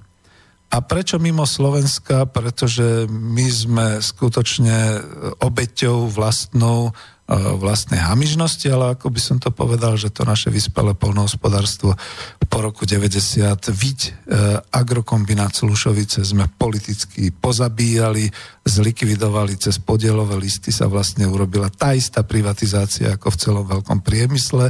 Jednorazové vyplatenie tých podielových listov družstevných znamenalo, že e, dobré babky a detkovia a kto teda ako dostal, dostal za to jednorazovú výplatu peňazí. No a tí, ktorí sú dnes predsedami tých veľkých družstiev, sú vlastne ako predsedami akciovej spoločnosti, skryté akciové spoločnosti, ďalej sa volajú družstva, Smer sociálna demokracia ich oslavuje a oslavuje každoročne pri Medzinárodnom družstevnom dni ako družstevníctvo. Je dobré, že sú, pretože sú to naozaj veľké agrárne celky, vyrábajú a tak ďalej, ale to nemá nič spoločné s tou družstevnou myšlienkou a podobne. Lebo opýtajte sa ktoréhokoľvek zamestnanca toho družstva, že či je aj vlastníkom a či má možnosť hovoriť do toho, ako sa čo robí v tom ich družstve, ako sa rozdeľujú hlavne hospodárske výsledky. Zistíte, že nikoliv. Takže to nie, to jednoducho zatiaľ nie je čaká sa stále na zrod nejakého takého družstva a možno, že už je to na dobrej ceste, lebo počul som o mnohých takýchto iniciatívach ekonomických a som rád, že oni hneď nejdú do družstva, že najprv sú to e, občianské združenia, ktoré až v tým vstupom na trh sa môžu stať družstvom alebo jednoducho nejakým tým kolektívnym vlastníctvom. A znova to píšem, to bolo v Coop Industrii takto popisované, a v ekonomike po kapitalizme e, navrhujem aj ďalšie možnosti nejakého takého kolektívneho hospodárenia. To môže byť kľudne aj občianský podnik, ten je založený uh, lokálnou uh, sférou, to znamená na úrovni obce alebo na úrovni mesta, komunálny podnik, skoro by som až povedal, keď nabere trošku väčšiu šírku výroby a služieb, môže to byť štátny podnik. A máte tam popísané práve na tej zadnej strane knihy je vidno kúpele Korytnice, ako to vyzerá s kúpelami Korytnica, s areálom, ktorý je dokonca v chránenej e, oblasti Národného parku. Dnes po privatizácii, ako je to všetko rozbité, rozsypané, a to znamená, že tam by vlastne e, celkom dobre padol taký ten národný podnik, to znamená, aby tam bol niekto ako správca, povedzme zložený z kraja, z obce a zo štátu, ktorý by to teda ako správcoval ako národný podnik, kde by e, skutočne ľudia e, mohli pracovať, dostávali by nejaké tie príjmy a tie kúpele by fungovali nie na báze súkromného vlastníctva, ktoré v tomto prípade sa tam absolútne zvrhlo, čiže je e, nevhodné. No a vidím, že prichádzajú ďalšie maily, ja si to len musím nejak tak usporiadať, aby som mohol vidieť. A je tu ešte jedna otázka, takže dobre, prečítam aj tu. Á, dobre, Maroš, ďakujem za odpoveď, snáď sa dožijem, znie to úžasne, Maroš.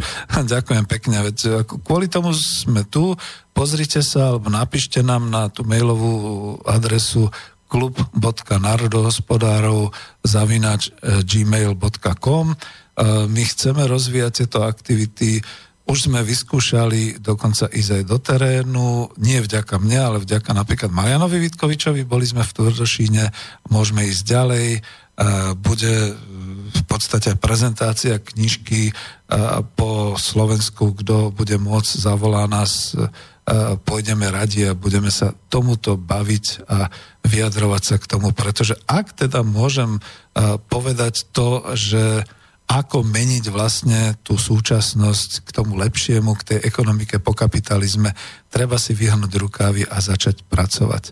Dokonca v knižke popisujem aj, ako je to v prípade e, kapitálu, pretože všetci hlavne majú starosti, že nemáme kapitál, nemôžeme podnikať, nemôžeme pracovať.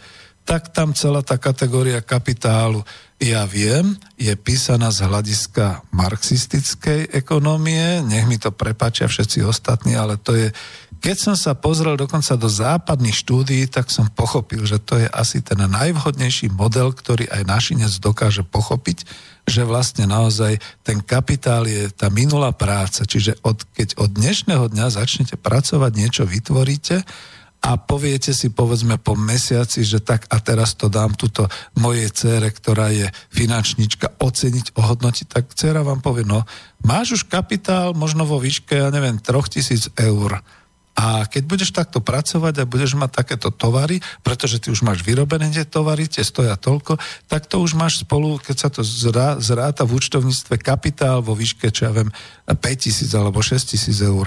A keď to takto budeš robiť každý mesiac, tak máš na konci ďalšieho roka kapitál 60 tisíc eur. A teraz si predstavte, že vy pôjdete do banky si pýtať 60 tisíc eur, no ste na hlavu?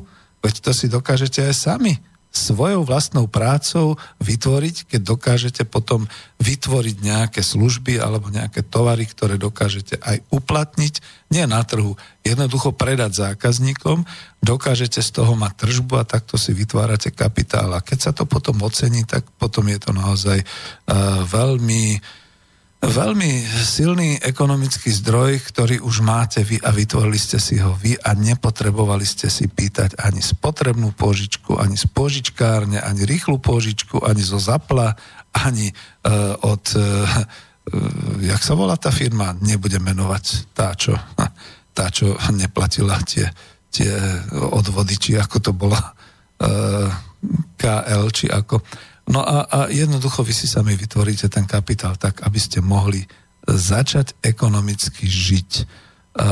skúsim ďalšiu pesničku a pomaly sa blížime k záveru. Díky za vaše maily. Ešte by bolo čo ku knižke povedať, ale prednosť musí mať pesnička, alebo sa zase rozkašlom.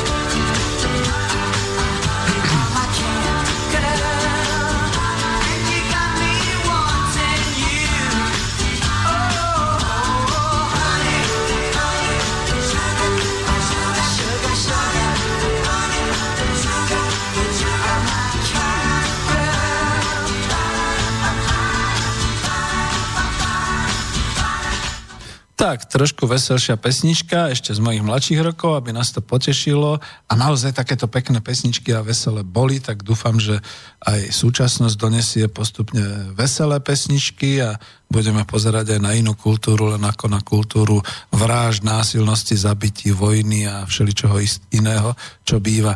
A ešte som slúbil teda ako k tomu, ďakujem za maily, už ani netelefonujte, lebo máme nejakých posledných 14 minút.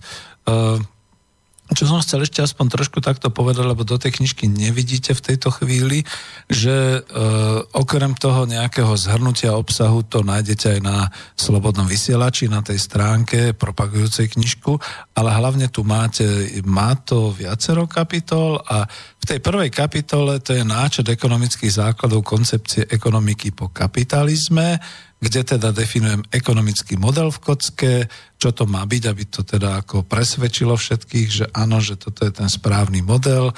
Máte tu základné čety ekonomické demokracie, teda spoločnosti po kapitalizme, korektúry tohoto ekonomického modelu pre uplatnenie ekonomickej demokracii v praxi, problémy, s ktorými sa musí model vyrovnať. Máte tu popísané, čo je to zamestnanecká samozpráva, to sú tie družstva, čo je spoločenská kontrola investícií, kapitál, jeho charakter a premeny v čase. To je veľmi dôležitá téma naozaj v tom, že teda keď všetci uh, hľadajú uh, kapitál pri začiatku podnikania, že my by sme aj, ale nemáme peniaze. No, tak si túto kapitolu prečítajte, tá by vám, vám mala pomôcť.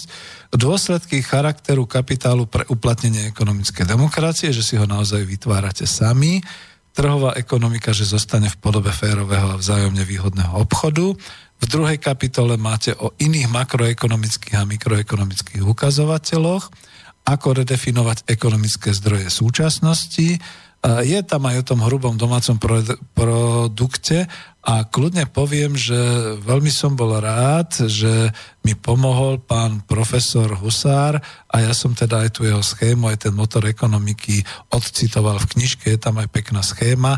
Tá schéma znamená, že keď chceme trošku tak ten národohospodársky aspekt dať tú četu, musíme trošku ako ju vyťahnuť a akoby abstrahovať, to je to cudzie slovo, že zabudnúť na to, že momentálne sme v tak globálnej spoločnosti, ale tak ako sa žiaci učia v škole ľudské telo a jednotlivé teda jeho skupiny, podskupiny a zloženie, takisto o tom motore ekonomiky a o tom národnom hospodárstve sa veľa dokážete dozvedieť e, z tohoto výkladu, ktorý tu je.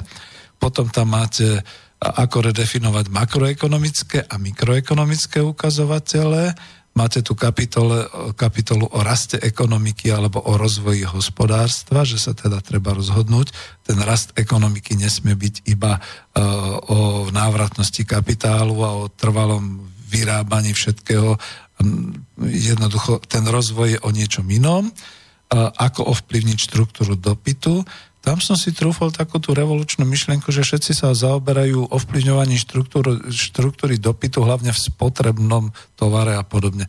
Čo keby sme tú štruktúru dopytu ovplyvnili napríklad celým tým, s celou tou starostlivosťou o človeka, to znamená naozaj uh, zdravím človeka, výchovou človeka, vzdelaním človeka, zabezpečením tej bezpečnosti človeka a spoločenstva. Veď dnes sme už prešli tou etapou, keď sa všetko skomercionalizovalo, keď je zdravie komoditou, tak môžeme urobiť jeden krok späť. My už vieme oceniť to zdravie, my už vieme, vieme vlastne zadefinovať celú tú ekonomiku zabezpečenia zdravia.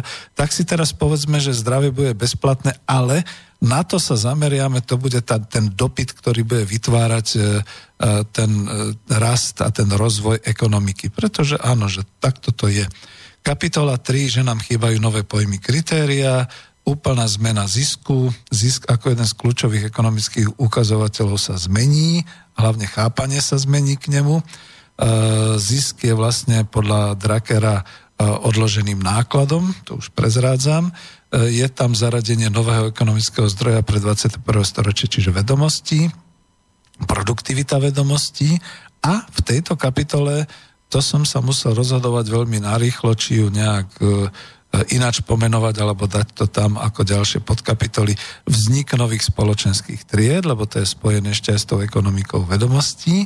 A potom jedna z tých tried je strieda samozprávnych spoločenských vlastníkov o kolektívnom vlastníctve, zamestnaneckých samozprávach a Dôsledky teórie o triede v spoločnosti, ktoré sa pod vplyvom súčasnej globálnej situácie menia, čiže v intermeze, v prvom intermeze zhruba tak v jednej tretine knihy mám popísané, že sa objavuje nová masová politická trieda a to sú občania národného štátu, tam citujeme tých sociológov. Potom v tom intermeze 2 mám e, práve ten diagram motoru ekonomiky, ako e, som ho, zaďakujem pánu profesorovi Husárovi, ako som ho teda pochopil a obdržal z jeho štúdií, e, ako funguje makroekonomika štátu a sveta. Máte tam definované tie štyri podsystémy, to znamená domácnosť, e, finančný trh, vláda, čiže štátny rozpočet a podniky samotné a ako vstupujú, ako tam funguje celý ten kolobek peňazí, vstupy, výstupy, všetky tieto veci. V kapitole 4 máte samotné uvedenie ekonomiky po kapitalizme do praxe, kde to mám teda naozaj tak implementované, rozvrstvené do tých štyroch vrstiev štvrtá úroveň zásahy na úrovni globálnych inštitúcií a štátov, tam ešte niečo aj od toho profesora Švajkarta, tretia úroveň zásahy na celoštátnej úrovni či na úrovni regiónu, tam potom popisujem aj o tom fraktálnom usporiadaní hospodárskych subjektov, potom máme tam príklady sieťovania globálnych producentov a spúšťania tých fraktálov až dolu na jednotlivé lokálne e, výrobné jednotky alebo hospodárske. Uh, potom tam mám takú kacírskú podkapitolu a čo tak renovovať národné hospodárstvo jednotlivých štátov. Lebo keď už sa hráme na globalizáciu a globálne a regionálne úrovne, tak si povedzme, že tým pádom môže existovať aj národné hospodárstvo znovu v novej kvalite. To už nebude, že socialistické národné hospodárstvo, ale bude to v novej kvalite a bude to môcť fungovať, lebo dneska sme už na to technologicky, psychologicky, E, pripravený, čiže to, čo je dôležité, je len tá otázka toho rozdeľovania bohatstva a vlastníctvo. To je to, čo treba riešiť. Potom tam máme druhú až prvú úroveň, čiže organizovanie a tvorba podniku. Definujem tam, čo je demokratický podnik, čo je demokratický podnik podľa princípov ekonomickej demokracie, to je tá zamestnanecká samozpráva, to, to je, veľa toho tam je ako v koop industrii. Potom, čo to môže byť národný podnik. Dnes Máte tam v tom treťom intermeze práve to, čo by sa dalo robiť s kúpelami Korytnica napríklad, keby to bol dnes národný podnik. Máte tam spoločnosť organizácií, koncept občianského podniku, ako na tom bude jednotlivec ekonomicky. To som vybral od Petra Drakera, pretože ten píše, že človek bude pôsobiť ekonomicky v spoločnosti organizácií, že bude veľa organizácií, čiže ten človek nebude, mnohí sa obávali aj z týchto mojich lavicových oponentov, že a to človek bude uh, uväznený v tej zamestnaneckej samozpráve, aj keď tá nebude dobre fungovať a nebude mať kam ísť. Nie ten človek bude robiť na 4-5 miestach, ale bude to stíhať, pretože všade dneska už sú počítače, bude to naozaj v podstate v dobe informačných technológií a bude v podstate mať takú tú e, ono sa tomu moderne hovorí portfólio e, tých jednotlivých pracovných činností a každá z tých činností mu donesie dostatok finančných peňa- prostriedkov, čiže peňazí na to, aby aby nielen prežil, ale aby prosperoval. Čiže opak dnešného uh, strašného snaženia sa uh, likvidovať nezamestnanosť, vtedy bude až prezamestnanosť, ale v tom dobrom slova zmysle, že naozaj človek si na to uh, naberie toľko, koľko len môže, ako bude schopný, ako bude aktívny. Ako to bude s čerpaním finančných príjmov? Sporenie sa nezavrhuje, čiže jednotlivé za sporenie a tak ďalej z bývalých e, ekonomických e, podkladov som zobral spoločenskú spotrebu, o tom by som sa niekedy dlhšie hovoril, ale myslím, že už som ju tu aj rozvíjal na ekonomické demokracii. V piatej kapitole potom píšem o ekonomických súvislostiach vznikajúcich pri uvedení sústavy ekonomiky po kapitalizme do praxe, v súvislosti s produktivitou, s participatívnou ekonomikou, iné alternatívy, píšem o odskúšaných vzoroch z minulosti a pretože tuším 26. júna 2016 som mal možnosť predstaviť na futurologickej spoločnosti takú tú víziu, tak sem z tej vízie časť dávam a potom samozrejme ešte doslov a takéto veci. No a prečo som to takto súhrne? No a veď určite sa budeme baviť potom aj ďalej k tomu a rád vás potom pozvem na diskusie v klube, v klube národohospodárov, alebo teda na takých tých verejných diskusiách, ktoré budeme organizovať cez klub e, Spolok národohospodárov, pretože ja som si to sem teda tak napísal bokom, že preto som sa aj rozhodol pracovať na tému ekonomiky po kapitalizme, lebo mnohí píšu katastrofické scenáre, ale niekto musí napísať aj ten optimistický príbeh ekonómie. A týmto príbehom je návrat slovenskej spoločnosti do vytvorenia národohospodárskeho komplexu republiky, teda štátu, v ktorom žijeme, vytvorenie vlastnej ekonomiky po kapitalizme, nech si už nazveme akokoľvek. No a tu mal by som to nejako aj, ani nie že ukončiť, ale teda takto povedať, že ja som pracovne túto, tejto ekonomike dal názov ekonomická demokracia a veľmi intimné želanie, možno ako som si to mohol ako autor dovoliť, pretože sa tu vyznávam uh, z tejto orientácie, a spoločnosti, ktorá bude organizovať na touto ekonomikou uh, to ďalšie tej som dal názov socialistická, ale nebude to v zmysle tej minulosti, politické a podobne, bude to v zmysle naozaj tých charakteristík, ktoré som sem dal potom. A už ani neviem, či sa mi podarí ešte ako nájsť v tom doslove, čo som tam písal o tom, že dneska naozaj stačí mať ekonómiu, pretože ekonómia rovná sa politika, ale ľudia sa obzerajú, že čo bude ďalej. Ekonomika doľava je rozbitá a nefunguje ale v každodennom živote žijú milióny ľudí v ekonomike, ktorá môže byť vľavo, pokiaľ si budeme definovať tie podstatné kritéria v ekonomike. A tými kritériami sú, ako sa roz, rozdeľuje hospodársky výsledok v ekonomike, a ako sa v ľudskej spoločnosti rozdeľuje bohatstvo, ako sa prerozdeľuje národné bohatstvo v jednotlivej krajine a to sú buď kritéria vľavo alebo vpravo, ja ich tu píšem. E, nie, že nemám čas, ale asi by bolo zbytočné teraz to tak rozpisovať, ale čo je dôležité, píšem tu, tak a je to. Filozofické a politické úvahy sú dnes chaotickým hemžením ideí a chcení, ale ak to má byť jednoznačné a dvojpolové rozlišenie, čo je vľavo a čo je vpravo v ekonomike, musí to byť jednoznačné ako pri ľudskej reprodukcii. Buď muž alebo žena. Transsexuál sám seba neoplodní, rovnako ako pravicová politika neurobi zo žiadnej chudoby boháčov. Preto buďme už raz jednoznační a neroztržití, ale aj úprimní k sebe. Pretože naozaj my chceme po tej skúsenosti s 28-ročným vývojom ekonomiky na Slovensku, ale aj v Čechách, v bývalom Československu, definovať to, že nebojme sa toho, že by to bola ekonomika vľavo. Lebo tá by bola o prerozdeľovaní a o vlastníctve. Tá by už nebola o nejakých politických školeniach mužstva ani o nejakých ideológiách. Ja, to je úplne konkrétne záver. Ja skúsim ešte niečo dať do záveru, ale možno už ani na to nevíde čas, lebo pozerám na hodinky, že veľmi už končím. Ďakujem vám všetkým. Ak ste ešte aj poslali nejaký mail, tak si ho nechám do budúcna.